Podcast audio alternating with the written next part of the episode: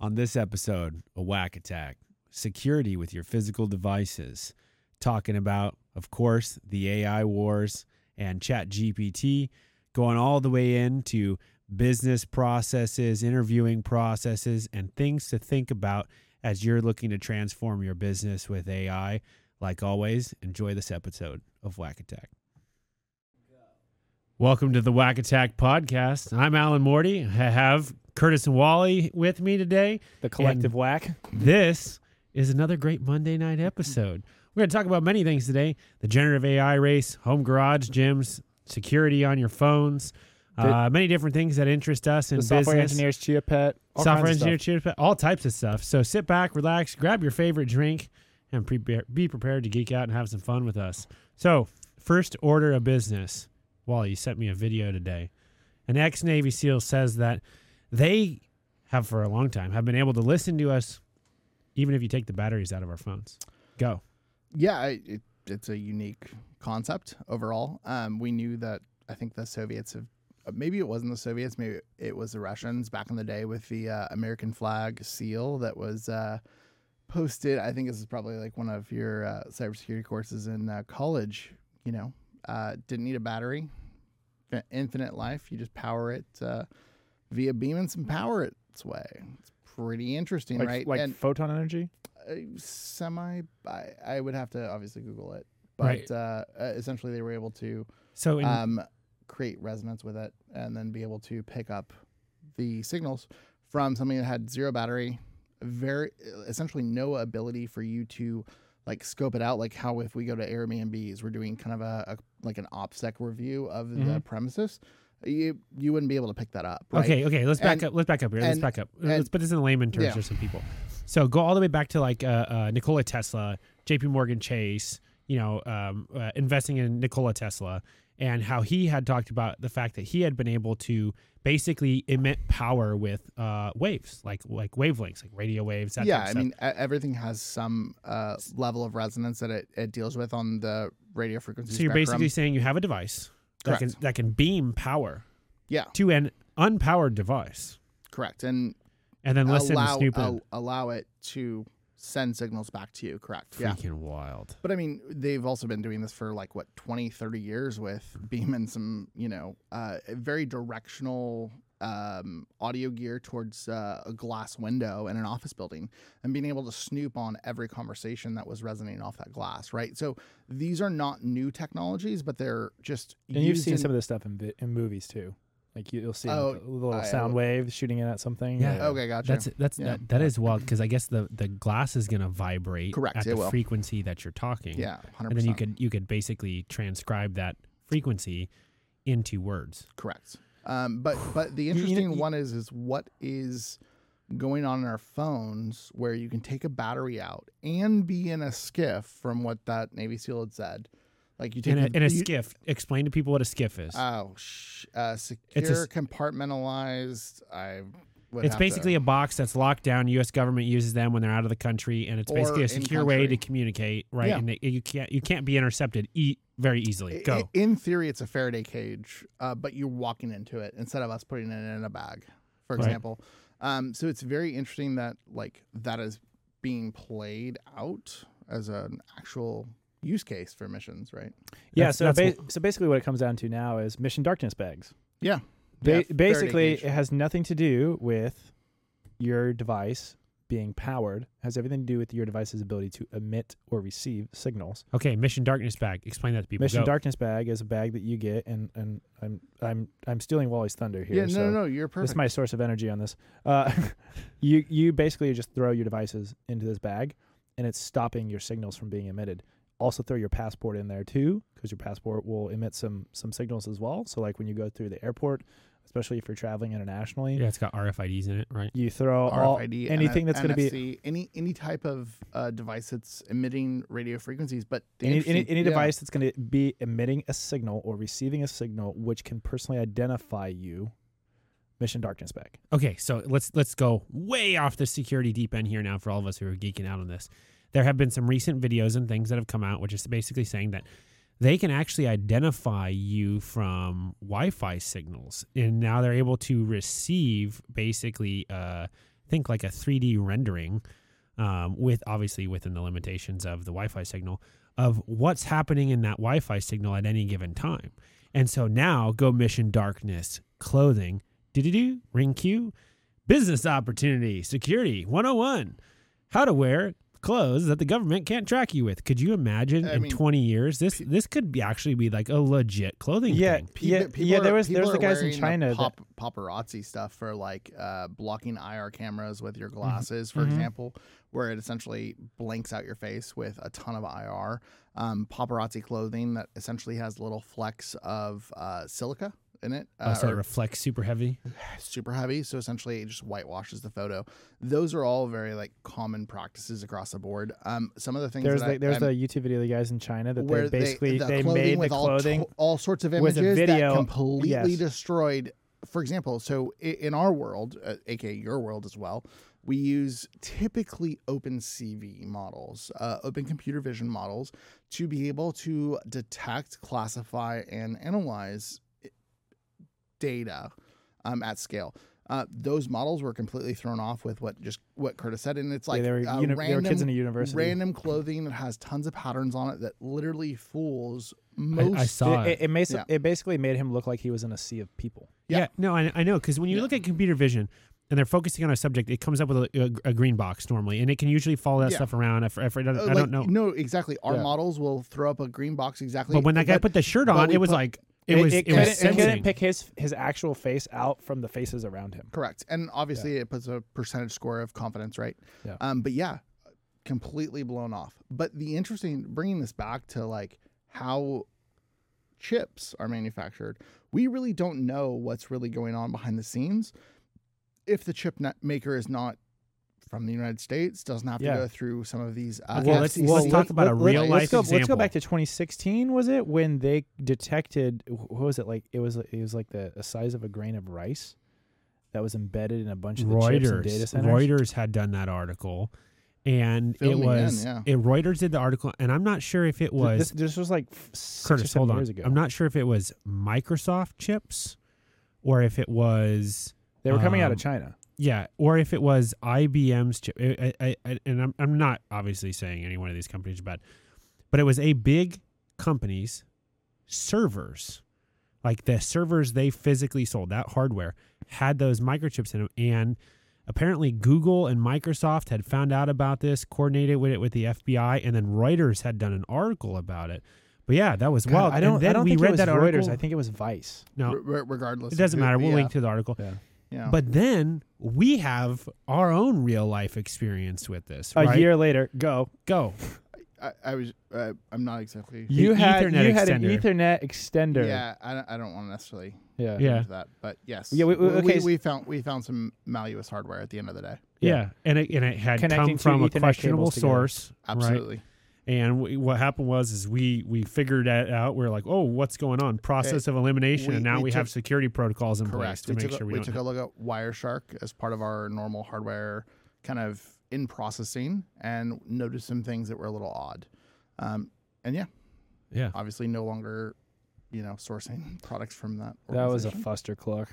yeah. That was that was that was wild. I first of all, props to you for figuring that out that one time. Process of a process of brutal elimination. it happens quite a bit. I mean, uh, like for example, you know, working with vendors today, for example, uh, taking a look at their schematics and hardware in their organization, Hikvision or something like that, uh, Chinese organization on the DoD's Do- vendor do n- blacklist. Do not buy. Yeah. like you know they're they're in the same territory as Huawei right now. You know, Yeah. And and for example, you know, graphene and Amazon's accepting them to sell in their portal. Let's go. yeah, and and something else to look into more is you know um, Android phones. yeah, because they're developed overseas. We're starting to see more and more executive teams switching from Google stock Android to something more secure, uh, similar to Graphene OS, that gives you more finite controls over the operating system to block a bunch of extra data. And and Well, from the didn't have- executive teams that, that I've talked to, they're saving already in one month half of their data. Half, which is pretty impressive. From the, da- the data Okay, being explain that. exfiltrated out by Android. Correct.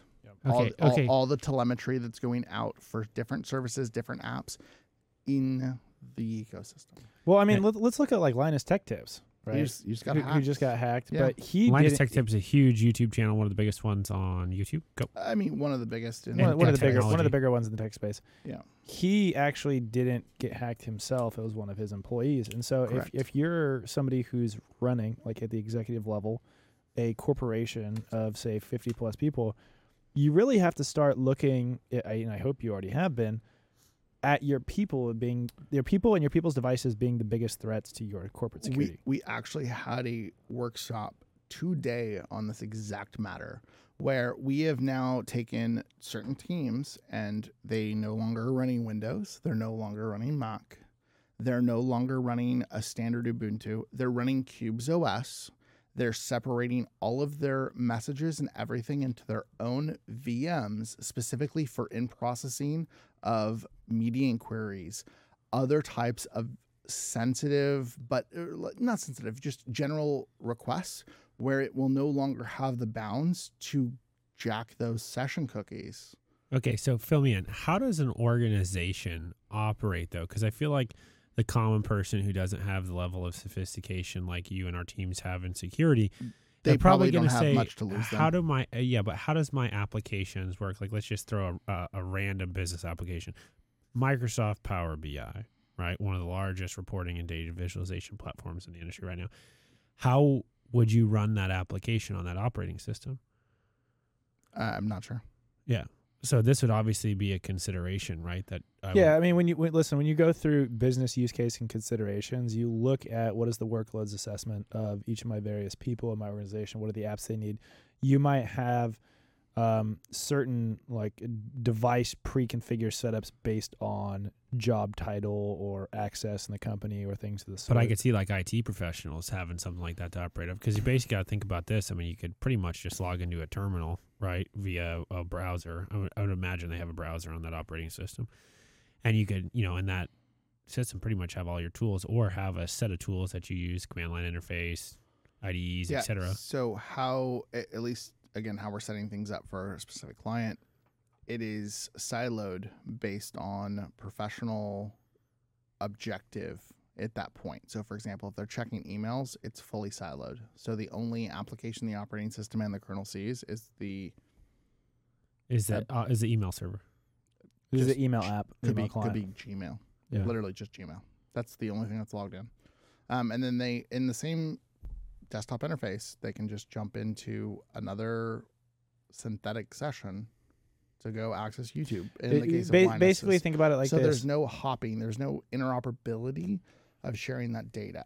So, for example, um, our shit, risk anal- our risk analysis team, our insurance team, as well as our marketing team, who are dealing with this, who are higher risk, and we're also utilizing KnowBe4 data of who's the most prevalent to be bad. Who's going to get spearphished? Yeah, Yeah. it's pretty. Uh, dude, that is so wild. So you basically take the concept of like It's containerization in the cloud, but then you're basically For doing apps it. on your computer. Exactly what it is. Exactly. Yeah, it's literally, and again, if anyone is out there curious, just you know, take a look at Qubes OS. Edward Snowden, not a huge fan, but I will say, hey, he did endorse it. It is pretty secure. It's open sourced. It's very well tested. Um, and also, you know, if you're looking to go even a level deeper, there are ways of even creating more barriers to that. Yeah, I think the interesting thing for just people out there who who might have a laptop or tablet or something installed, you basically when you're installing an application on your computer, what you're doing is you're entrusting a developer to put software on your computer. Now, when the more software you put on your computer, the more pieces of of the more applications and the more third-party software you have that has access to the physical hardware on your device Absolutely. and also potentially All those sensors, that's a lot Yeah. of data. Yeah, it's a lot of data. And the other piece is in the case of like Linus Tech Tips, they got some malware installed. The malware essentially went and jacked the session from Chrome. Okay, so for specific URLs. And, it- First- and and again, it was a screensaver file, um, renamed as a PDF. If you hovered over it, you would have noticed it literally said screen like file type screensaver. It was an SRC. uh, file that was executed. But again, people don't recognize that some of those weird, mundane things have crazy privileges when executed. Like we're all aware that you don't click an exe. Again, simple. But when people are disguising it, it's like, oh, Yeah. Screensaver. This seems The weird. common person is not going to know. And you Wouldn't- think about it like that's hacking. Like, yeah, it's getting hacked. That's knowing it's- the operating system Exactly. at its core, like how the thing is actually. But I, I think about it as more like th- that's ca- kind of like It's the social- modern it's so- social it's engineering. social it's, engineering. it's actually. exactly what it is. I mean, the malware that they used was completely off the shelf. I mean, we've even played with it in our own demo environments. It's super basic stuff. Yeah, and, and and it's more about you know being clever and being creative. Correct, right? which is where ChatGPT is a big threat to people that don't know how to speak English very well, that are outside of what I would consider U.S. jurisdiction and allies, and they're able to kind of have free reign over it, which is such an odd place to be now that they're quote unquote literate and have no bounds for And- prosecution. Yeah, and, and what you're really getting at here is like, for example, my grandparents Using the grandparents tool to create something malicious Hol- for hold you. on, curse exactly. But my grandparents commonly ChatGPT get does a good job blocking that, by the way. Yeah. Like I even create, I tried to create an application that would literally peg my CPU, GPU, and all of my system resources, and it was like, no, you're not allowed to do that. It's a waste of energy, and that's not environmentally conscious. So you know, there there are there are what I would consider like safeguards in place, but again, there's always ways of getting around the or circumventing those. So, total sidebar. I was using GPT four today, and it gave me and it would echo something, and it tr- was adding it as a new line to a file, and it ga- it gave me the wrong command to add it to a file. It was two greater than instead of greater than greater than Oh, nice. or greater than, which those those two things function a little bit differently. yeah. But So but I was like, hey, you did this thing wrong. I was like, oh, I'm sorry. Here's another way you could do it, and I'm like. I'm finding the edge use cases of this tool. yeah, well, I, I mean, it's, know, it's the, cool because I'm doing a lot more work at once. But But, the- back to it. The Yeah, language yeah. learning models is really interesting. the large because, language learning models. Yeah. Yeah, um, because they they often lie, and it, what's crazy about it is like a very good way to catch it in a lie is say, write me a sentence that is fifty characters long, that's about this in this tone, and it'll write it to you, and then you'll go copy it, and it'll be like forty six, or it'll be like fifty five, right, or it'll be like ninety two, or some, something ridiculous, and then you'll say hey, that's actually not, like you said, that's not 50, 50 characters. And it goes, oh, you're right, my bad. And then it goes off and spits this thing. So there's these really interesting use cases that it provides. And you know what else I have also I've. I've seen some real some real big effery with Bard where it was like if one plus one equals two, what uh what plus what equals four, and it was like one plus one equals four. yeah. yeah, I, It wa- I- it I have yeah, it not- was a I have not derivative of that. Great success with Bard. Yeah, Yeah. And, and here's the other thing, too it's not available for Google Workspaces. Right. I, I, I think I just joined, or I got it from Google One. You got an early invite, and I probably put like 80 prompts through it. Um, but then I always just throw the same prompt in GPT, Chat and I was just like, oh wow, Yeah. there's such a difference. So let's There- talk there about is. security here for a second, because you know we, we we went down the the Chat GPT role, and I think there's a lot of folks out there who don't understand what's going on. Wally, in your opinion, why did OpenAI make such a tool that's so clearly and obviously powerful in terms of increasing productivity? Why did they make that public? And Uh, what security risk does that pose for organizations? I, have absolutely no idea. I, I, I really don't know. Yeah, I, I don't have any. my thought process would be maybe to thoughts. train the model, right? I mean, I mean, yes, but they're also training the model on just scraping common crawl, or sorry, grabbing the common crawl data. so I, I don't. I mean, yes, maybe they're looking for some interaction. And again, remember, this is reinforcement learning. from human So- feedback. Yep. So Yep. that was maybe that's it. But I, but I have no evidence to support that. That's just what I would think. So uh, uh, my personal opinion is that when you build something as powerful as the tool that they have, in order for you to truly understand how well of a tool you've developed, you almost have to control the access to it or control the way it's working, but allow people that aren't you stuck with your biases to use the tool. And I really do believe that that's what OpenAI was trying to do because they wanted to just say, hey, like, what is the actual like human uses of this? And the content out there for just prompt and prompt architecture and prompt engineering and just prompt libraries on like, hey, if you want to do all these things. That's the type of stuff that I think is really beneficial. Or, or like for me, I've been on Twitter following some people off the deep end who are like really getting the tool to do some amazing things. But I'm essentially writing the tool like a three paragraph essay on exactly what I want. I'm like, do this, don't do this. Now think like this. Okay, now do this. But Boom, that's boom, the boom, only boom, way boom, to be successful boom, boom, right boom, boom. now.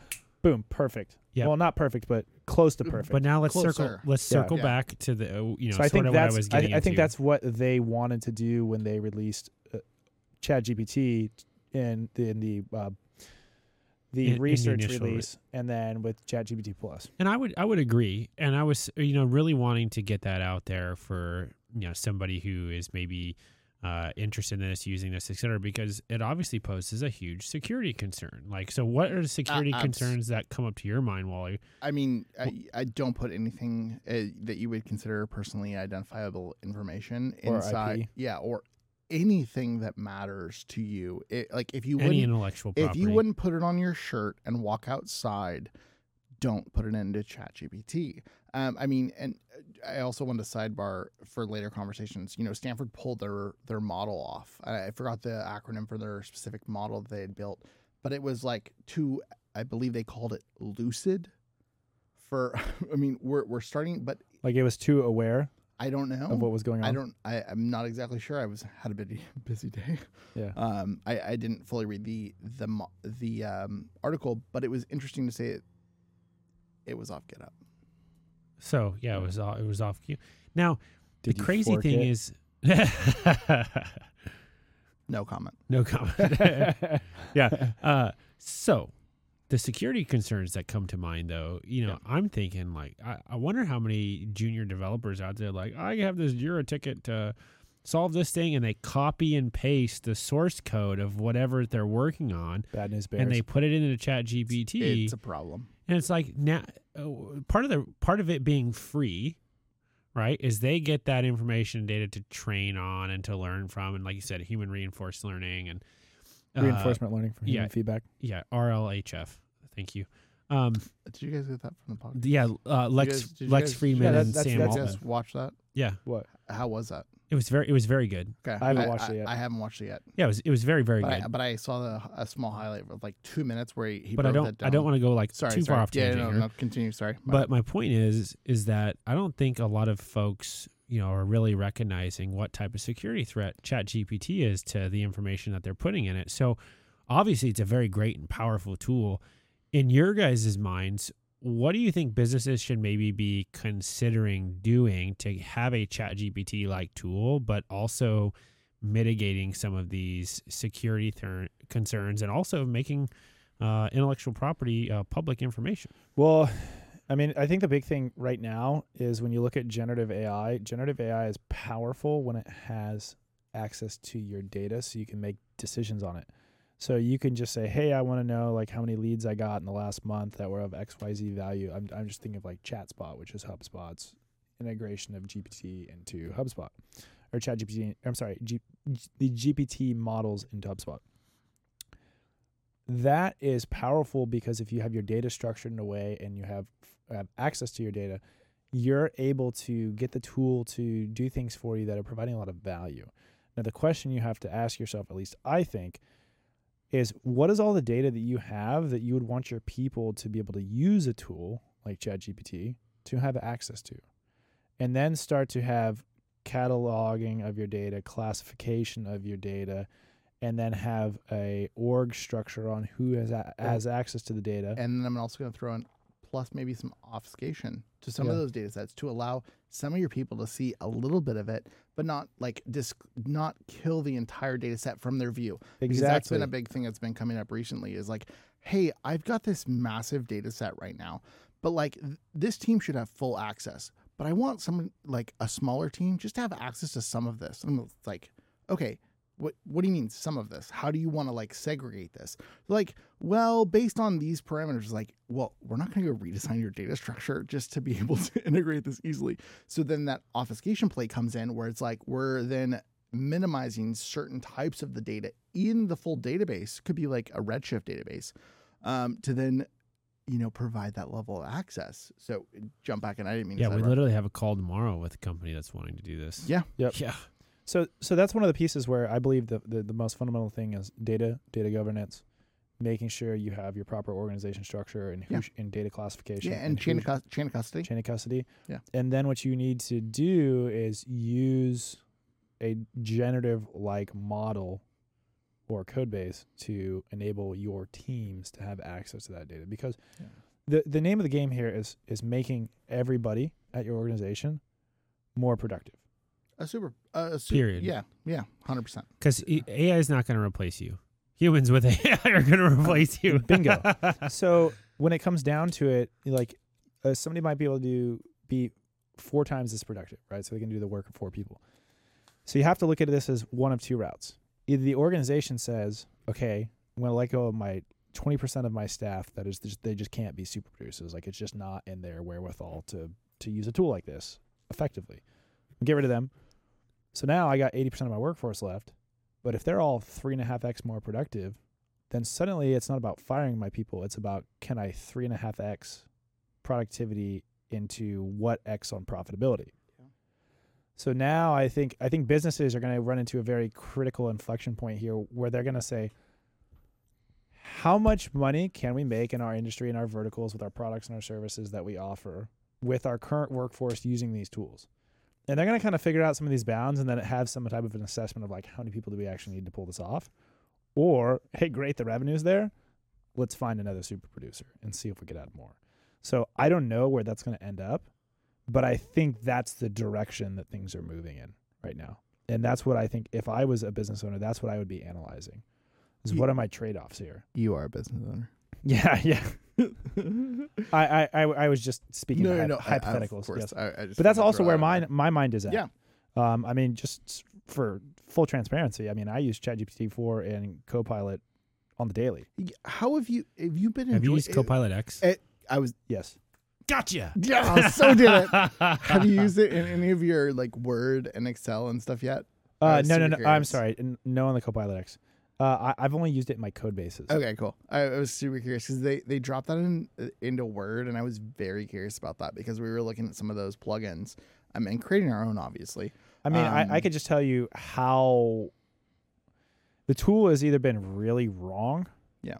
or pretty spot on. For Okay. me. Are are you using it at all for like unit tests and? Oh, I use ChatGPT for unit tests all the time. Okay, cool.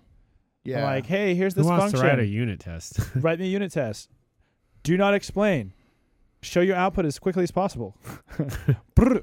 I mean, yes, yes, yes, yes. Add a test. unit copy. unit done. tests, fuzzing, linting. Those are just some of those like pain points that are just easy to solve at that Right. point.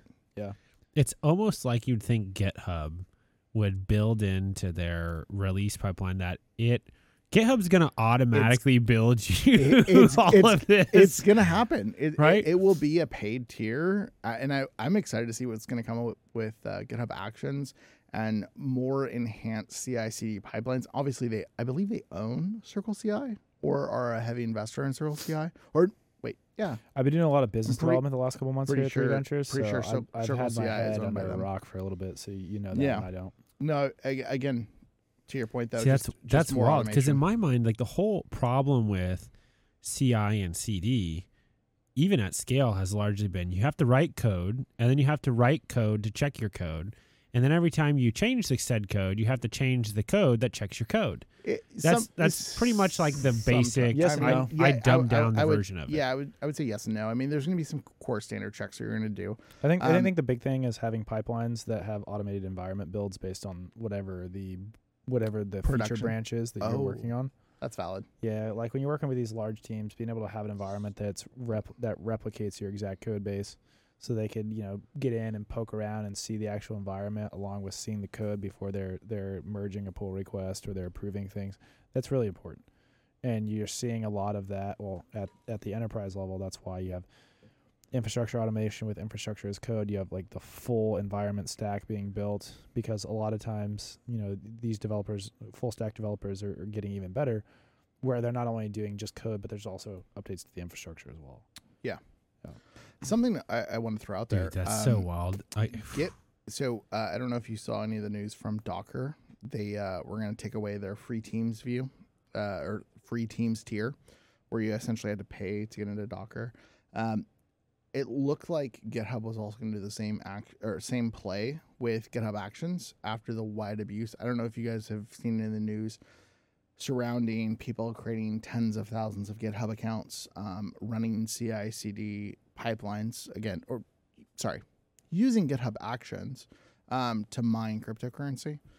It's been a, it's been a big issue. Where That doesn't they're surprise able me to at all. spin up, you know, these long-standing virtual environments for a short amount of time, and be able to mine crypto on them. It's just been something where we're starting to see, in my view, and I, I don't have a ton of evidence to support this on a wide range, but we're starting to see a pullback on free accounts where they're looking for a credit card. They're looking for more personally identifiable information to kind of connect you. Well, let's Uh, hold on. th- hold- that's I- I the world we're living in. let's transition gears to Twitter here. Yeah, no, let me And let me- social. Yeah. let me nail this, this is the world we're gonna start living in. We're in. twins and we're on telekinesis pathways. But I, I had a, a really good point here. The Oh, you banking industry is know your customer, right? You Mhm. know your customer rules, and that's basically anti money laundering, you know, terrorist financing, that type of stuff. The internet is now going to a know your customer model Provide your ID. because it's just ver- like it's just like verified Elon model. said. Now that you have all of these na- uh, large language learning models that are coming out, there's so much spam. There's so many people just scaling accounts. You can have machines doing things for you. The only way to control this is you got to pay for an account. You have to be verified. And now the only way you're going to show up in mentions or recommendations or anything like that is basically on Twitter if you have a paid and verified account. And I actually totally agree with this because wait, wait. Paid to play? not necessarily. well, you've always been paying to play on Yeah. social media. You've just been paying with, with giving your up data. your data, With your data. right? So now you, you were the you were the you product. were the product. Yeah. Yep. So now that you're paying for this, it's like you know, you're not going to get any ads, uh, at least right now. And you know you have all these things, or you have more control over it. And that was the point that I was getting at here. Is you know what you were talking about, like with what GitHub was having. They're going to go eventually. Every type of online platform is going to have some type of know your customer rules in place to basically deal with bots, spam, and all the malicious things that happen of people trying to uh, and organiza- organizations trying to take the, advantage the, of the, the, the, the daisy chaining of things you could do from all kinds of software and automation. Like when you sign up an account, you do this, and then you create this action. You, you can automate all of this stuff now if you're smart enough, correct. and Uh, you could do it with like warp speed. So having the roadblocks in place to basically make sure, like, is this a user who's using the system programmatically and ethically? Okay, cool. Let them in. I mean, I mean, you're going to say we why do I? lost a lot of intel from uh, the developer side of Twitter for us doing OSINT at scale. It's a big, big, you know, stopgap for us. Yeah. because Uh, the, the API limits. Yeah, we, we have to pay for it now. Yeah, and and and that as it should. Do you remember when I was doing some big data programs? We had internships with Twitter, and I was like, "Hey, we're basically going to do a bunch of data harvesting on you know Twitter's API, and you know we're going to build all these audiences and profiles, and we're going to go talk to these people." And Yeah. yeah, it was that Yeah. was wild. We were at Twitter, and I picked up a cup, and it said water on it, and everything was labeled. It was a unique experience. But yes, to your point, yeah, 100%. It was crazy, and the U.S. government's so pissed off that a billionaire bought it now, and is like, "Hey." By the way, we're going to open source all of our code. Hey, Um, hey, but this is the They- model. no, no, let me- let me- let me- let me- let- Their open source code got leaked, Yeah, it got leaked. well, it got but he taken also down. said he was going to open source the code. as he should. Yeah. because Right. that that needs to be I- I- battle tested I at wa- scale. If he wants us to be the public square, it should be open source. Uh, the algorithm, exactly. everything should. Yeah, Yeah, if you are a social media platform, your code base should be open source. Yeah. It doesn't necessarily have to be open source for committing and pull requests and forking. Well, actually, if it's open source, it's going to get forked. but but Yeah. hey, Uh, you're gonna find but- some great new features that are gonna come out. or you're going to find some vulnerabilities or a bunch of other things. But we need transparency, and the only way you're going to get transparency in the software arena is letting the other engineers. There are right-leaning software engineers. They're just incognito mosquito in every company in the tech sector. well said.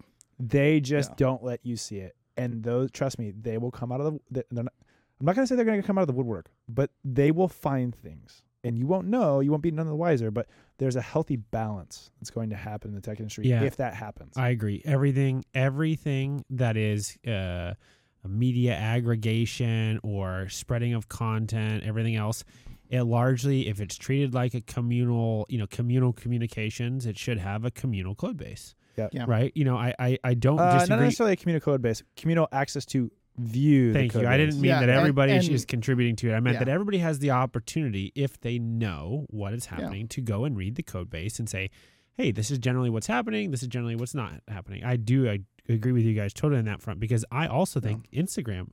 You know, last month they came out with uh, paid account features. Oh, interesting. Yeah. So now you can paid out. You can come with the you know paid blue because think about this. They they have So to when do are the you gonna have same to pay thing for Facebook?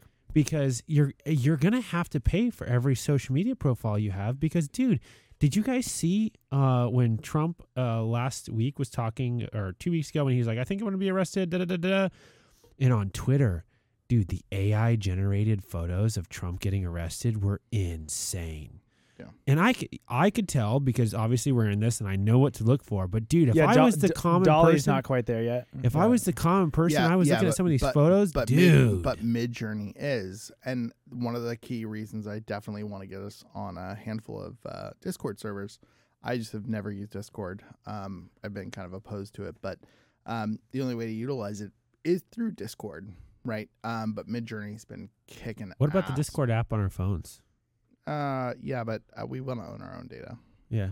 so I- we, I we, we just need to throw it on. Even Yeah, the problem the- with Discord servers is basically, you know, somebody else owns it. You just control the private access to it. I get that. when it comes to Twitter, the greatest thing is that the federal government didn't account for one person just coming in with a lump sum of money and saying, "I'm going to buy this bitch."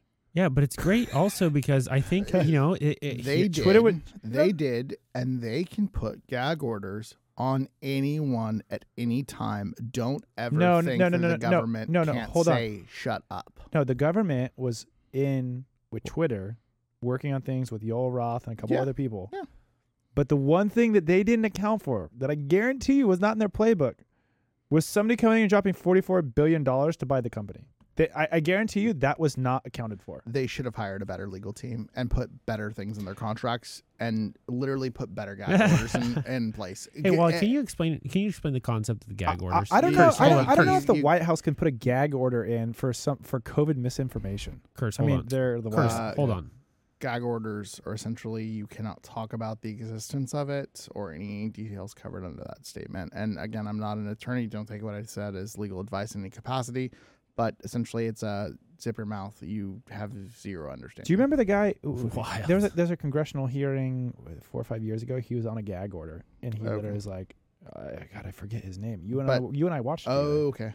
and He- he's like- he and says he literally just says no. Yep. No. and then as no. two or three years later, it was proved. But he was like, "I was on a gag order." Yeah, and Yeah. again, maybe you know, Senate congressional or Wow. Senate Senate hearings where that are closed door, you may have the ability to speak under that. But again, you know, it all comes down to the legal team. Well, you know, I I think you bring up a great point. I, I think we, I think we, I think we crossed over a line with the Yeah, gag order yeah. on Twitter Yeah, though. no, that I- I, no, I I don't di- I think we should have didn't mean to. crossed. But you, you, you brought up a great point, which was clear dysfunction, right? You know, there there were obvious solutions they could have put in place. Stop this. I'm not saying that they should have. Not saying that the people uh, of the United States want them to do that. But what I am saying is, it shows the the the um, dysfunction that exists, and then it also, with all the stuff with the Twitter files, also shows a lot of the dysfunction that exists, which goes back to our original point of if you have a, a you know open source code base and you're paying for these social media accounts on a platform that has an open source code base, you're going to have some level of support to understand shadow ban, getting labeled certain things, all of these other nuances that would give you some level of insight You'll understand the way it's going to work. Yeah. into what potential overreaches or profiling of powers that be you know that might happen and and, and, and i and i and i get it i think there's always a fine line of a these organizations have never managed this type of worldwide communication at scale b um, there have never been any rules in place to have fair play with governments and there are cases where fair play is very much needed and we also created this government three people ago. Yeah, yeah, I, I We haven't had a lot of time, Three- espe- uh, especially with computers. 300 years ago. uh, again, uh, Joe Rogan says three people ago, right? So like generational wise, you know, the internet has not Yeah, been yeah. around for more than hundred years, even close, right? Like uh, again, maybe institutionally, sixty, right? I mean, we're really Yeah. going going deep. I mean, that I one. mean, I mean, But the, what I'm the trying to internet say as we know we it today is, not- is Curtis. probably since smartphones. yeah, but we Yeah. have not. f- Smartphones got everyone online. Yeah. Everyone got an IMEI. They got a MAC address and they got their very own IP address for the first time. And they probably share it with a couple hundred thousand people. Who knows? Yeah. Well, not actually a hundred thousand, obviously. Um, That was about so- so exaggerated. it could be because of CIDR blocks, but you know what I mean with that. Mhm. Dude, that is, this is this brings up a really good point. So now let's move on to the AI wars. Okay. And what's basically coming with the race for AI. So we've talked about social media platforms, we've talked about uh, you know, basically know your customer rules. We've talked about um, the security issues with uh, ChatGPT and not putting your information in needing to have your own tools, etc. The future of business is productivity matching with profitability, right? So all of these things And, now, and knowing and class, knowing your data, classifying your data, and giving access to your data to the appropriate people. correct. Yeah. Key. So when we when we think about this, really the AI wars in my mind got to scare the hell out of uh, private equity firms and VCs. not if they're investing in them. Well, my point here is it, How many of those guys are just going to jump at stuff I mean, says AI? Uh, no, I mean well- they, well- they've been getting pitch decks for years. Yeah. And I- they've I hear probably you. been denying them because obviously there's back channels where you can see all the shit that just gets trashed. Like it's easy to find that a lot of these companies got passed over. I mean, OpenAI was a nonprofit. Let's keep that in the I back know, of our but- heads. But hold on, I, I, I hear you guys, and I'm I, yeah, I, I understand tweet how the game works. I generated, or I, I donated 100 million to these folks. Let me finish- ta- making now are they Yeah, now so- a nonprofit sorry, go ahead, or not let me a let me finish my let me finish my topic here, or my my my subject here. Uh, If you have a tool like a ChatGPT, or you have uh, something that is equivalent, how much better and faster is that organization going to be than a startup working on something? And in my mind, if I'm an angel investor or I'm a private equity company or I'm a VC, I'm going to be looking incredibly heavy into an AI startup to make sure that they're not just building on top of some API that's already out there. Because in my mind, I think we're witnessing another 1998 like Google scenario where you saw the plugins that ChatGPT was releasing, right? I think we're witnessing something like that where a large organization that has some very industry leading ML or AI tool can at what feels like at the snap of a finger pivot and take over or add on to dominate industry that could entirely kill a startup. If you're dependent on OpenAI's APIs to like build your business, there's all these niche bespoke tools that you're already seeing come out there like something that gets that's built on top of OpenAI's APIs. Yeah. You're dependent on a pipeline feeding you so you could feed a product to your customers. 100%. We're we're just at the beginning of this. We really don't know. When you look at Deloitte's um they have their their trends for this year and they, they called out six key segments in, in AI and ML. Generative is only one of those six parts. I mean, there's we haven't even talked about robotics yet. Robotics is pretty insane. I mean, the physical world literally, you need a strobe light to see them. the physical world It's sketchy. I mean, you got to think about like Boston Dynamics, and then you got to think about non-generative AI like like um. Uh, well, I'm drawing a blank on the name. Neural, R- neural, Neuralink, but d- no, not dude, Neuralink. DARPA's uh, got some craziness right now. Like it Neural shits nets. on yeah. on uh, on Boston Dynamics. But there's tons of robotics organizations out there. I Uh, mean, imagine when you get organizations that have really good robotics, and then they get really good sensors Yeah, but- and really good, uh, but all look kinds of other look things, at the and then they bot. put in some M- some really quality AI and ML into those things. look at look at the Tesla bot, for example. Um, utilizing some of the core sensors that are in the Tesla itself, right? Full self driving's got a great layout of the physical environment around the roadways. They've got a crazy amount of training data at their disposal. Like, I mean, Well, this is essentially my point about I think investors have to be incredibly careful who they choose to work with in this space because if an organization like that has, you got to think about it. Data is the new oil, right?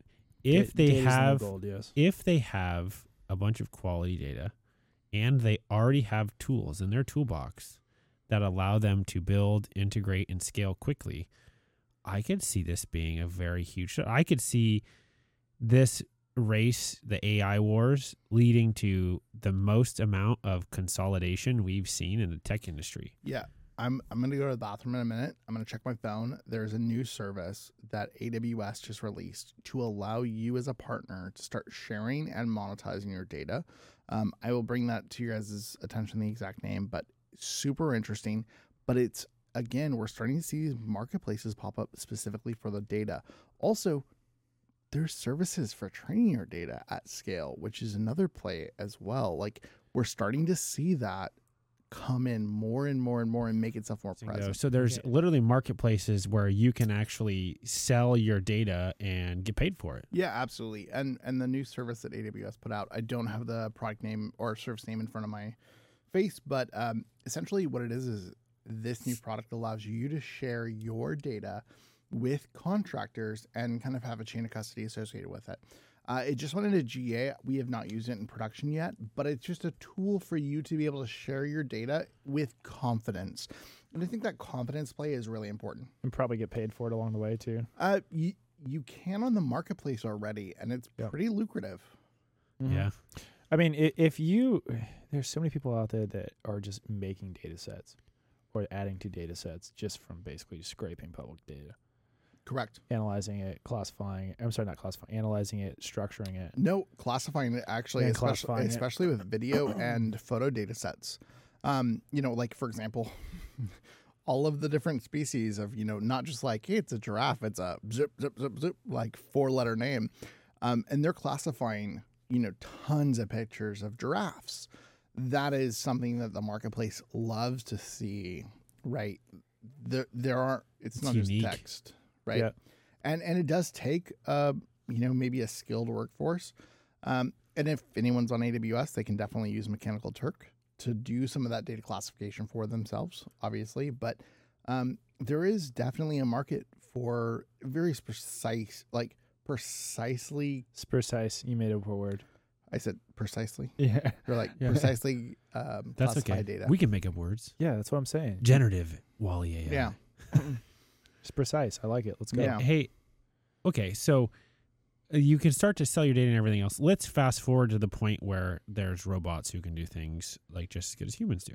Okay. So the question is: is is this a world like iRobot with Will Smith, or is this a world like Star Wars, where droids do s- tasks that we don't want to do? Okay, I let's have no idea on either of them, but there are going to be there are going to be some signals that the robots need to be able to pick up on. So if it's vision, they they need to be able to see the the contents of things, right? They need to see their environment. uh, well, this Um, is a, it, it also could be signals as well, and you're probably going to. this is exactly what I was getting Yep, at. So let, it. let's let's look at the componentry of robotics. Obviously, like what you just talked about, hey, that you can sell your data, you can make money from it.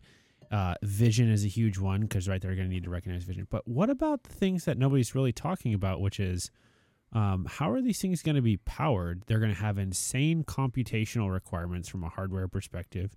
And then they're also going to need to have a localized power source. It, it all depends if they are doing like repetition or if they're having to intake uh intake sorry it's intake environmental data to then create action so if you're doing the same repetitive tasks like if anyone loves food network and loves seeing how things are made unwrapped you can see all these creative inventions of how Lay's or Frito Lay and all these different companies package their products.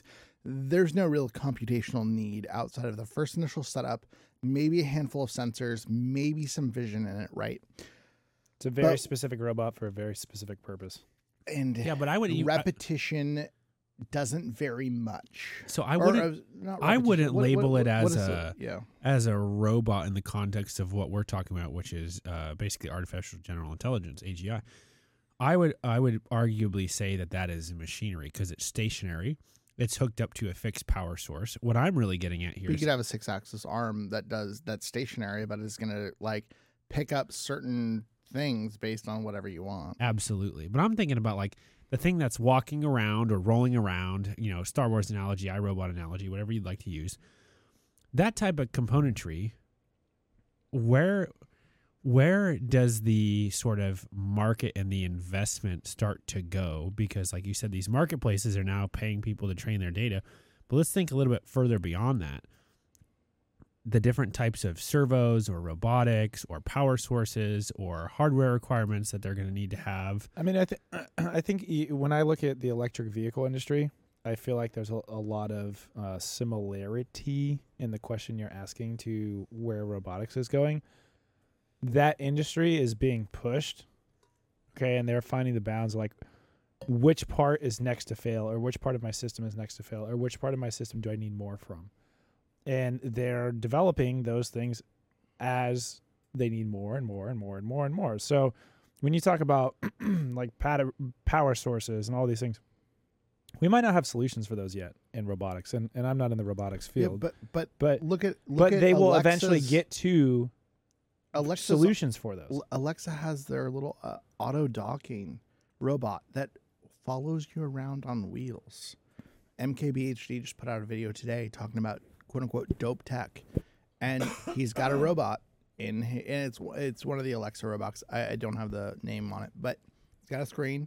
It's got a telescoping lens that goes up, uh, you know, more than a couple feet, and you can totally have it drive it. It follows you around. It's very aware, but yeah, it's It, it has So- shortness with uh, batteries. Yeah, no, but it, but but it just goes and talks itself. I- Yeah. I, don't see power being like a, a constraint I- at the I- moment, especially as chips get It- more it's a limit. efficient. Yeah, it's a limitation of of uh, single use, right? Before you can have to charge it and use Yeah, it again. but but Lowe's but I'll- 400 pound robot, they literally stacked more batteries in it, so people couldn't push it over. So it had a low center of gravity. So that thing can run for multiple hours, common parking lots doing multi what they would consider sensor fusion, where they're bringing lidar, radar, and vision all together into a single thing. They're outputting that in real time to a control center that they can then ma- manage and monitor. I don't think Yeah, power is necessarily a big issue, especially No. we're not going nick, no, but like, but all I'm but all I'm saying yeah. is is as the need for the robot becomes higher, the materials will develop in order to meet those needs. yeah, absolutely. And that's all I'm saying. We're, we might not be there yet, but like look at Tesla in 2012, and now look at a Tesla now. That was a period of you know a little over 10 years. Big big jumps and advancements there. Huge. Okay, you Huge. you'll see the same thing in the robotics industry. Uh, the robotics industry is not our area of forte, so no. you know I, we're just purely hypothesizing I right think now. like DeepLens was probably our our biggest include into it, where we got an opportunity to play around with the vision side of AWS's environment. Yeah. Um, and that was again, incredibly uh, wild. yeah, but- but on the flip side- farm we helped. Oh, absolutely. Yeah. But on the flip side, you guys have quite a bit of experience, and I don't want to like you know I know you guys are always on the Oh, yeah. put yourself on a pedestal, but like you got to real, realize that you guys are on that when it comes to the robotics with your RC cars. Like you're playing Yeah. with radio, radio Crazy. frequency on a daily basis when you're running those cars. We were we were building systems is what they were you Hundred got percent. you got to think about it. I mean, we had servos to control things. You had module, you had Bingo. power sources, Nitro and electric. Yeah, I mean, you had, scale, you had so scale, many scale. systems on that car that got everything. things are doing it 90 miles an hour. Yeah, yeah, we know. Yeah, I totally, I totally agree with you in that. And every Ru- time I- runs into somebody's ankle and they're going to the hospital. Uh, Right, you, you or kill hydraulic- with- you kill somebody with one of those eight scale cars. The, the the hydraulics is definitely something that I'm very like interested in right now. That is pn- pneumatics is definitely where we're going for for uh, I don't want to call it quick twitch type muscles like It's the only way to simulate it that we have in our current Correct. technology. We don't have we don't have anything that I'm aware of uh, that's magnetic, and I believe that magnetic is probably one of the Well, ways to do that. But then again, you would require a significant power Tes- source. Tesla's got If, some. if, if they can make a mesh, Tesla has that magnetic motor that is from Sandy Munro. He thinks it's about three years ahead currently, and that's his realistic expectation. He tears down every single electric car and all, all the This is other the cars. YouTube channel that buys something and breaks it down, reverse Correct, engineers. and and he runs a firm that helps uh, companies better engineer products. Like he tore down like the Rivian. It was like, hey, this like back gate's gonna break. You know. Six months later, they recalled every and they turned the function off on the Rivian to have that roll gate. Like he's very um he's also the guy that had the first Tesla video broken apart from the Model Yeah, 3 three years ago. and he also he also practices first principles thinking, which I think is something that most people in engineering. well, if people don't know what first principle thinking is, what is that? I, you explain it. No, go ahead. thinking of things at their core. Yeah. What is this like? uh, Like at its at its central piece, at its atomic level, what is this thing responsible for doing? Vibrating. Does it do it well? If it doesn't, build something better. That's great. It, it's a it's a Don't hard concept. It's but it's also a hard concept to always think about. Simplicity and, is and- really hard. And also, you're dealing with a lot of bureaucracy in these larger organizations, which is where I really was hoping that OpenAI was going to take their organization in more of a research fashion, where they and have then a I hooked in with Microsoft. and uh, I am a fan of flat plane organizations. Like for example, ours. We have we run a flat plane. We as a th- as a group decide on what we're doing as a team. Yes, you may be the public figure for you know executing. I'm just But- the person that has to give an answer when nobody correct. else ha- but here's the thing: it. That's all. it's a flat org in the sense of we're all deciding the direction as a team. There is something that happens. It's not in- perfectly flat, but it's pretty flat. You you get what I'm saying. yeah. You know, when your organization scales, those can get lost. Google used to have that at an executive level for some time before external interests and other third parties just started to kind of take control. I'd say like two, pre 2016 they had that when when Sergey and Larry were there, and yeah, that's how they operated. You know, when Sundar got there, it was. It's not Sundar. He, he's a Microsoft. Uh, yeah, I'm sorry. Um, uh, I can see his I f- face I in my forget. head yeah, right I forget now. his name. Sorry, the current CEO of Google. I'll look him up. Give me a sec. Um, Oh wait, wait, Sundar. I think it's. I think it's. Yeah, Sundar. it could be. It could be. It I think be. it's I, Sundar. I thought Sundar was. All right, no, yeah, Sundar Pichai. Yeah. yeah. So Yeah. all right, my add bad. that to the. Alan was right. No, Alan was um, right. I need some of those as much as my wife is right. You know what I mean? Uh, but anyway, But I hope she's not Um, watching this podcast. my uh, my thoughts with that are, you know, he, you know, is a single figure, right? And I, I have no clue how Google operates, but I just know that when there was sort of that tandem of, of Sergey and Larry there, you know, there was bouncing ideas off of each other. And I, you know, I'm just not sure if he has It was that. still founder led. I'm not sure if he has that type of mindset, right? And I think that's one of the things I You know, enjoy you about know, th- with this is you a re- this is a really good question. At what point does a, a corporation get so big where you can no longer wield it as a founder of the company? Define that question a little bit more. At what point is your headcount unmanageable as a founder of your company? Like, w- at what point can Is you your al- ability to have control go away? Yes. But again, there could also be investment interests. I mean, Uh, this is Eh, a hypo- hypothetical yeah. question here because w- what I'm basically saying is, you know, we can only we can con- we can think and be in control, think we're in control and be in control for as long as we feel like we're in control. But eventually, at some point, it just outgrows you. yeah, and, and maybe that comes down to communication. I, I don't want to call Atlassian out as like what I look at as a quote unquote model organization, but they have done something right in regards to maybe it's because they build collaboration software, but they have a very flat organization and they have built an environment where like junior devs are straight up putting together ideas and pitching them to investors and actually getting the go ahead. Like it, it I I guess you need to define your company culture to be all inclusive or go a different. and we're not talking DEI.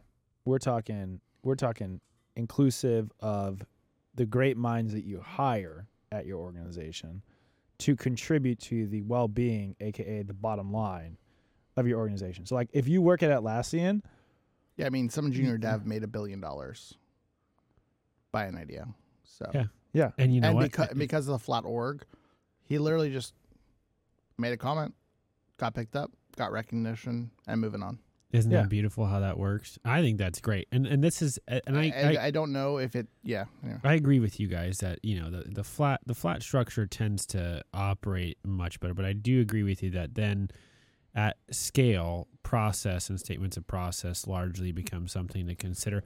Let's bring this into a but, topic but more of back culture and, and and approach of hey, like when you guys are thinking about problems, like this is the way we want not we want you to think, but this is the way we want you to approach a problem. Or putting out not these ideologies, but these are our methods for success, and this is how we operate, and we don't want to get away from these methods. Correct, but you're also gonna have to play with the psychology of people who are here to milk the clock, get a paycheck, and and do as little as possible, but make a little bit of contributions on a daily basis. You need to define a culture that it that does not fly. And I think that's No. exactly And what happened That at is Google the that last is seven the years. big well, and Google is overhired to stop talent from going to Facebook, now Meta, and they were in a what I would consider a talent acquisition war for the last 10 years in the Right. valley. And it was you either go to this company or you go here. Yep. And they wanted to suck as like their vacuum They cleaner. hoovered it up, dude. Every educational institution, they were hoovering it up.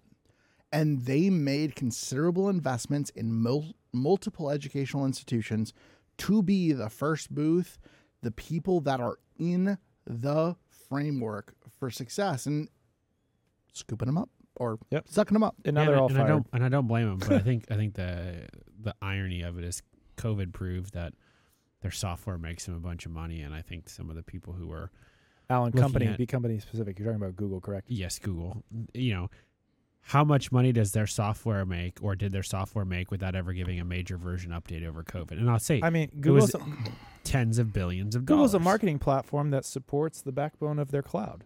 Well, that supports every single one of their random ass ideas that they want to I- go so- explore, and every a- single investment portfolio they are a part of. They're parts of hundred. I don't want to say hundreds of thousands, but like tens of thousands of of investments in so many different organizations spread across the world. Powered by Google Ads. Uh, no, this Fi- is. I'm sorry. No, no, I'm sorry. that's I'm not sorry. even. I'm not even Google Ads. Financially backed by Google Ads. That's their revenue yeah, funded by no, Google Ads. Yeah, oh, for sure. oh yes, one hundred percent fully funded. uh, Not fully, but massively funded by Google Ads. Correct. And their dominance on search. So Al- Alan said something the other day. He's like, Have ima- you? Oh, go ahead. he's like, imagine a world where Bing does not care about their ad revenue because Microsoft is so diversified in their revenue streams Yeah. that they just give up their search ad income. Yeah. Have you guys taken a Introduce- look at hold on, hold on. Introduce OpenAI into Bing very effectively. I'm not saying they did it effectively right now, but if they did it effectively, that's why the existential crisis came at Google, not from their they may be behind from an AI perspective, but because if they stole market share of search from Google, Yeah. that's Google's revenue generator. Google Correct. is not. and so and so Microsoft is is also got to be looking at this like, can I take out a cloud competitor rival by doing the same thing? Yeah, because Yeah, you- but- if you if you would do something that would impact their ad revenue, you could, in theory, Affect get their rid cloud of business. one of the major three cloud businesses because that's basically what is subsidizing it. And I'm I don't want to put my tinfoil hat on, but I- I mean, I just I- threw it down a winding river. Most devices in this world are par- powered by what operating system? Hey, Windows. Android. Oh, Mobile That was my a- second a- guess. a- a- a- At a multiple. Like they own the market share, and there has been no no one close, even close to taking that from them. yeah, Yeah, I because I they have the operating system that's going to be working on multiple hardware manufacturers. If anyone's diversified, it's Google right now. I, I was just talking when you look in at terms of revenue streams.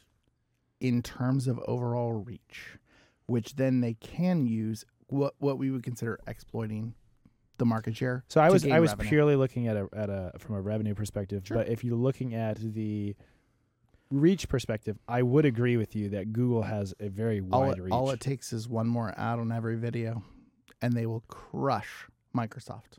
Yeah, that's one true. more ad on one video. It's it's an it's a really wonderful experiment. yeah, and someone's published the the revenue figures for it. It's astounding.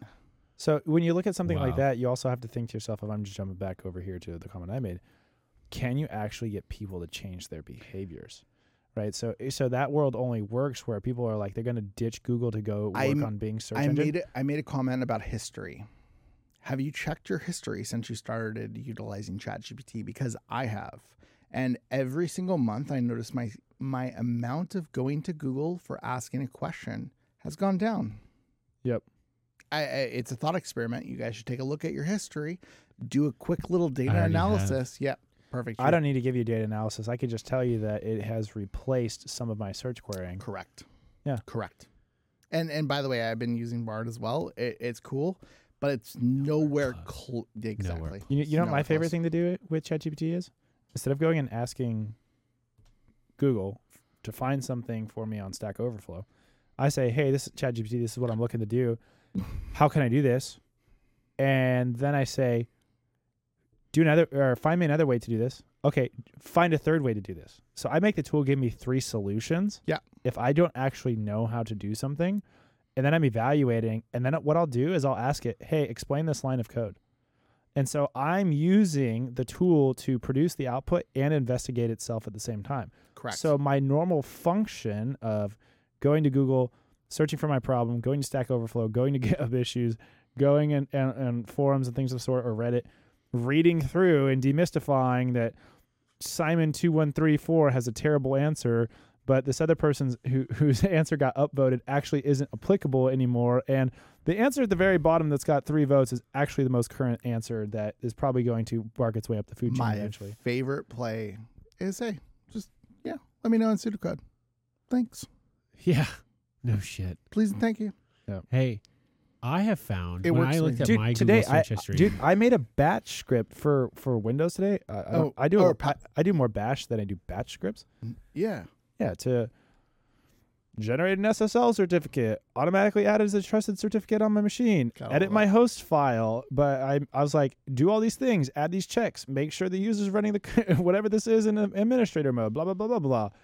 I've never written a batch file before. I write Bash files. Yep. And in 30 minutes, I was able to write like a 40 line bat file, and it works perfect. yeah.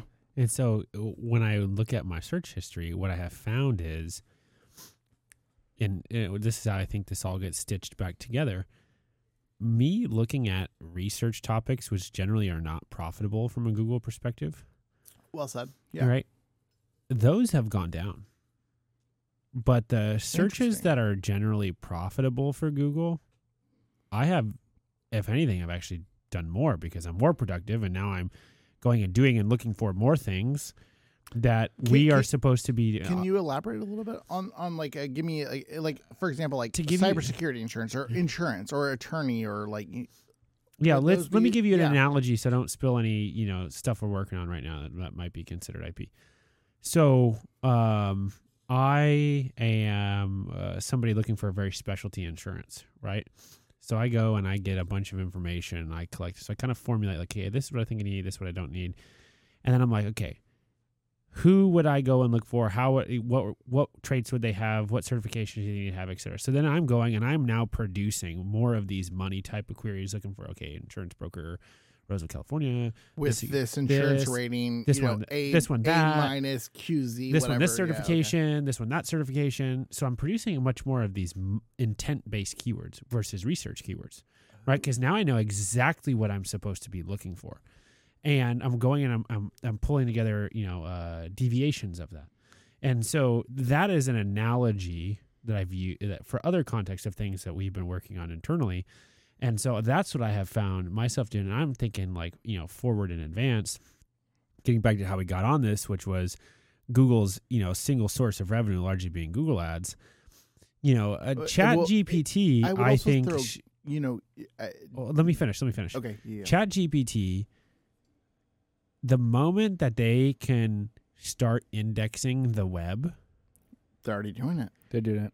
and they With can start plugins. producing, you know, solid results, that's when I think Google's That- got some that- that's- serious problems But that's because that's these- what the integration with Bing was.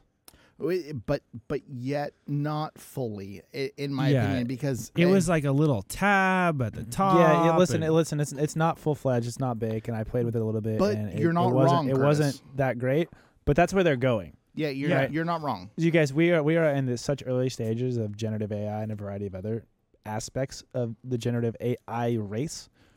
We're probably going to have this conversation five more times this year, and it's going to Hopefully be 10. if, if if you look at our conversations, they're probably all going to be the stepping stones to each other. Like one leads to two, two leads to three, and by the time you get to the fifth episode, you're like, they didn't even discuss these things, but I could see how it was logical that you got to these steps. Well, Yeah, with that said, I let's mean- talk about step one here. Do you guys have anything left to add into our step one of the AI well, stepping well, stones? a- before actually, we- I want to bring something up here. So for for business leaders, you're going to be conducting interviews to find talent, right? There's a large exodus of talent for the tech industry right now. I'm not saying everybody leaving Google, Facebook, Microsoft, blah blah blah blah blah is good.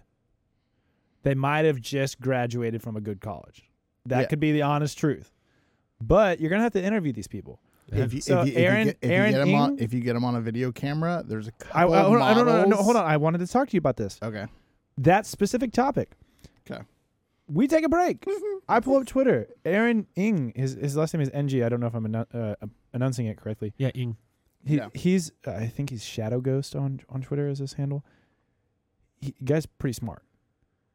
He has an like a, a webcam screen, and if you're on an interview, he's got an app connected to it that's paired next to it. So it's like a browser and like a Chrome plugin that pairs in with say Google Meet.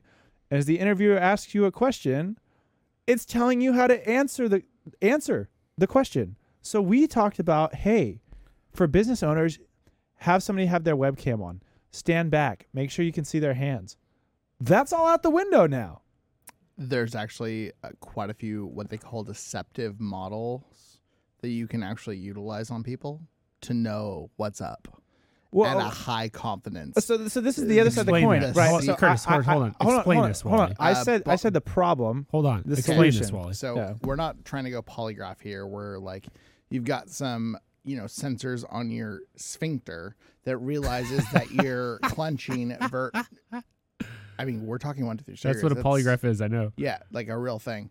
Um, but it's it's picking up on body cues to a degree that recognizes a confidence level of of deceitfulness. It is super interesting. There's a handful of models on Go- on uh, GitHub that will literally help candidate or uh, help employers weave through the candidates that are being deceptive.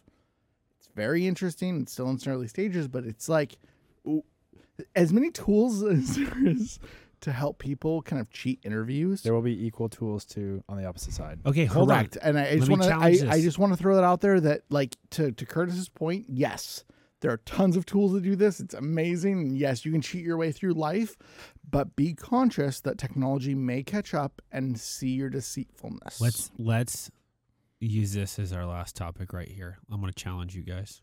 Okay. Prepare to be crushed. yeah, and I, ah, Iron Fist. I, I've not I've not created the model, nor have I used it. I just know it exists. What if you are interviewing somebody and you hire them and they're using these tools to do and to act like they know what they're talking about? Okay, now my challenge is this. Before you guys say a single word, my Go challenge is yeah. this. Is that person going to be a good hire or a bad hire? Because I think if they uh, if they are hire if they the resourceful enough, Yeah, if they use the tools, they could end up being a good hire because they have all these tools to do because the job. i- if we take I have if a, we I have take a potential solution. the if we take the bill okay, give me one second. If we take the Bill Gates mentality of like, you know, hire the laziest person. correct Yeah. because they're going to find the easiest path to success. Yeah. Thank you, Curtis. One of my favorite things to do with software engineers, architects, whatever. I like to have a no structured interview where what I make them do is I say, okay, you can only work on one monitor, share your screen. I'm I just ad hoc say this is the problem I have. How do you solve it? I'm not telling them how to solve the problem. I'm not telling them what tools they can't use. I'm basically testing them on a couple of things. One, how set up is your workstation? Number two, I'm going to be able to see the tools that you use to do your job.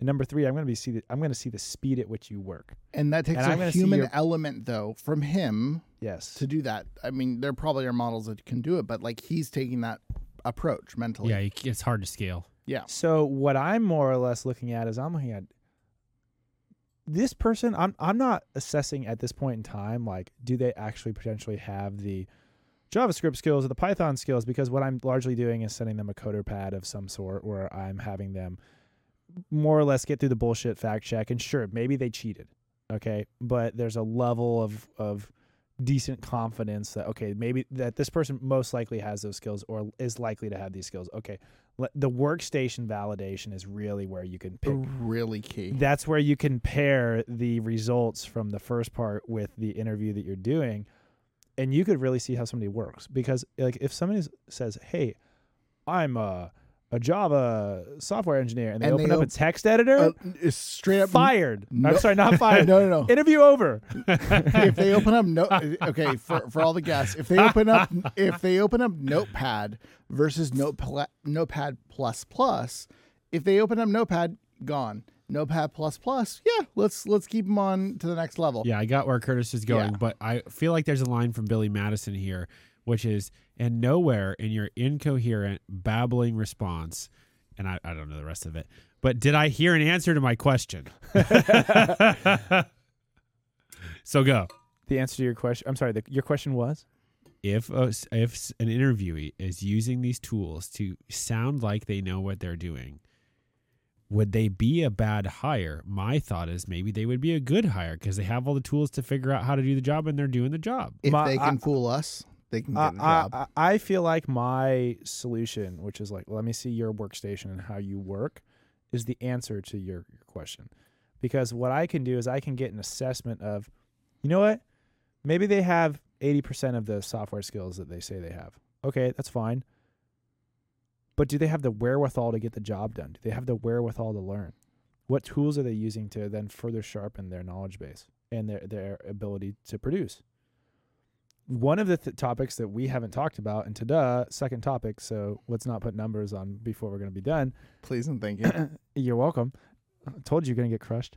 Uh, is Camera on me. Camera on me. No. oh that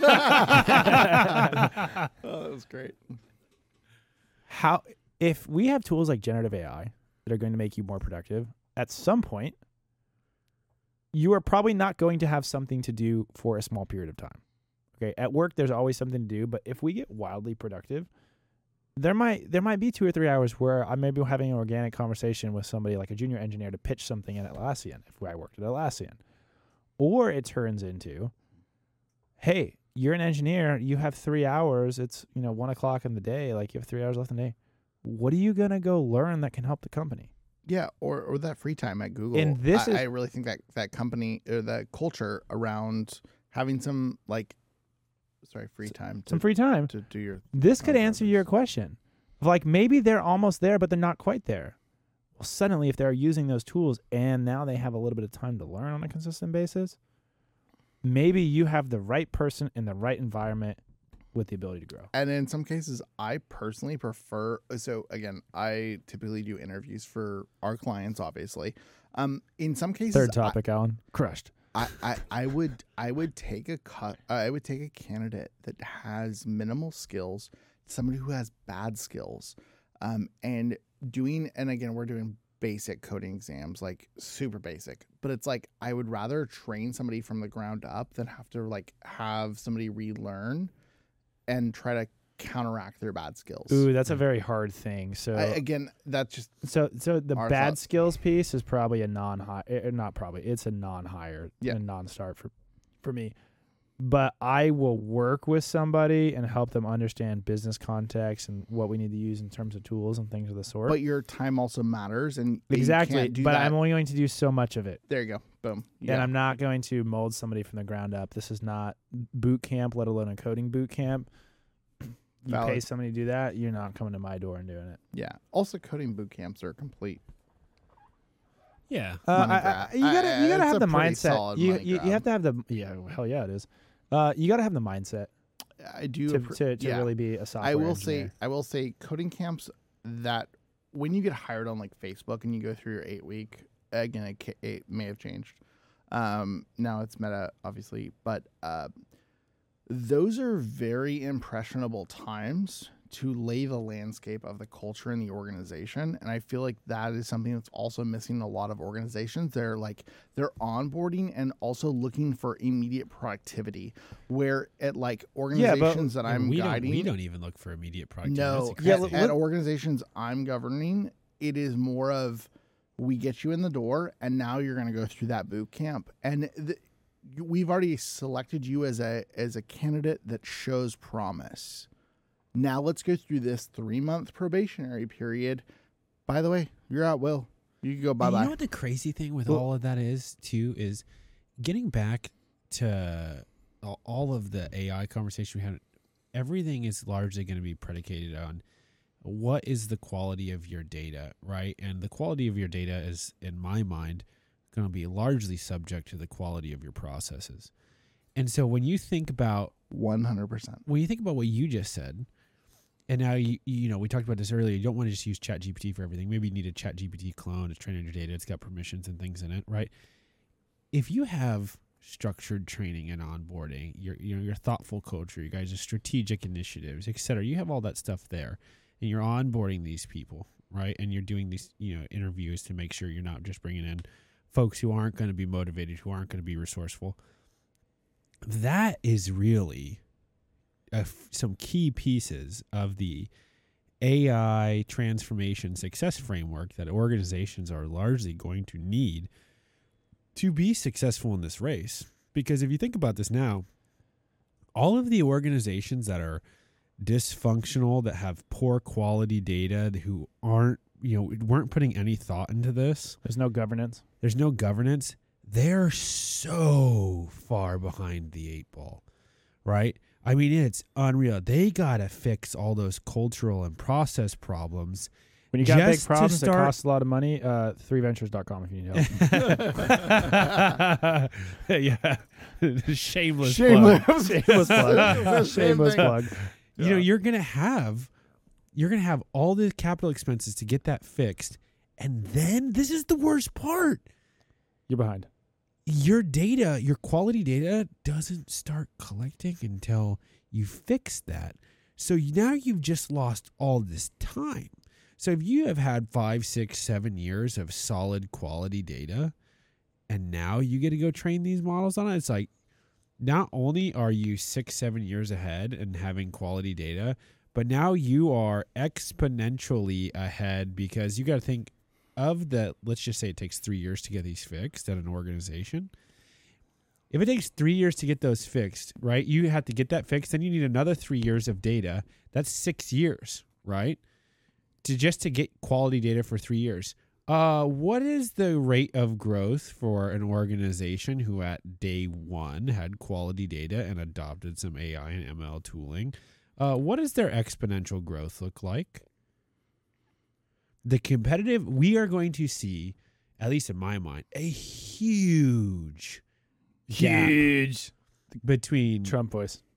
those who are industry leaders and who are healthy organizations Correct. and those who are not. I am also a tad. So on the flip side, I'm also a tad bit afraid. Not not literally afraid, but you know, for for the well being of the internet, afraid of how many more organizations are going to be collecting data because they need it for their own purposes illegally without aka without privacy policies term of service acceptable use policies we're going to start seeing a ramp up in data uh, dare i say data acquisition Yeah, data acquisition. And here's the thing: I would You're argue most to see more organizations, because you got to think, most businesses in the United States are small, medium-sized businesses. Not all of them are enterprises. oh 100% yeah I would them. say ninety-five percent of them would not even know they were doing something illegal.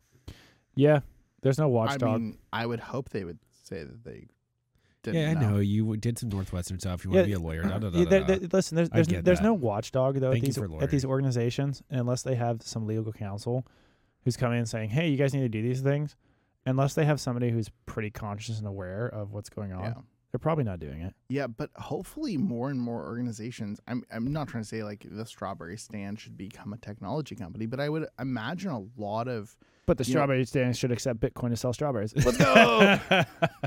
and to my point, exactly, you hit it on the head. Like seriously, you should have some presence online. You should be selling on Facebook Marketplace. You should be doing certain things to get your business out there. And our world, grow. our world is now digital, yeah, and if you have a physical business, your physical business has a location or locations represented by a digital landscape. and you probably have a phone number and you probably have an email address. You may not have any. You may not have a website, but still.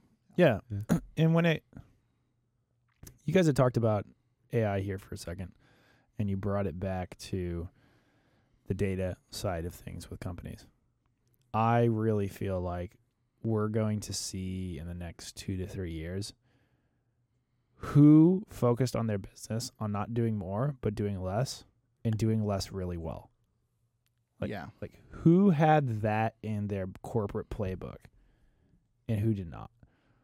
You know what I'm saying? If you have businesses that niche up and then they expand into new verticals, they basically take their same tried and true processes and methodologies and go dominate in those other verticals. Those are the types of businesses that I feel like are going to be most successful. agreed. yeah, niched up. That Mhm. makes perfect sense. And I think that's a good note for us to potentially To end end, on. on. Yeah. Yeah. I think that's great. Well, uh, for those of you listening in, feel free to uh, email us or message us, talk to us on our social media channels, WAC Attack Podcast, or if you're on Twitter, WAC Attack Pod, because they have a 15 character account limit. like and uh, subscribe like on whatever and- platform you're listening on. Hit, Exactly. hit that bell. Yeah. Ring a ding ding, mofos. Yeah, we'll this is you- this is WAC Attack, and you've been WAC Attacked. So we'll catch you next time. Thank you very much. See ya.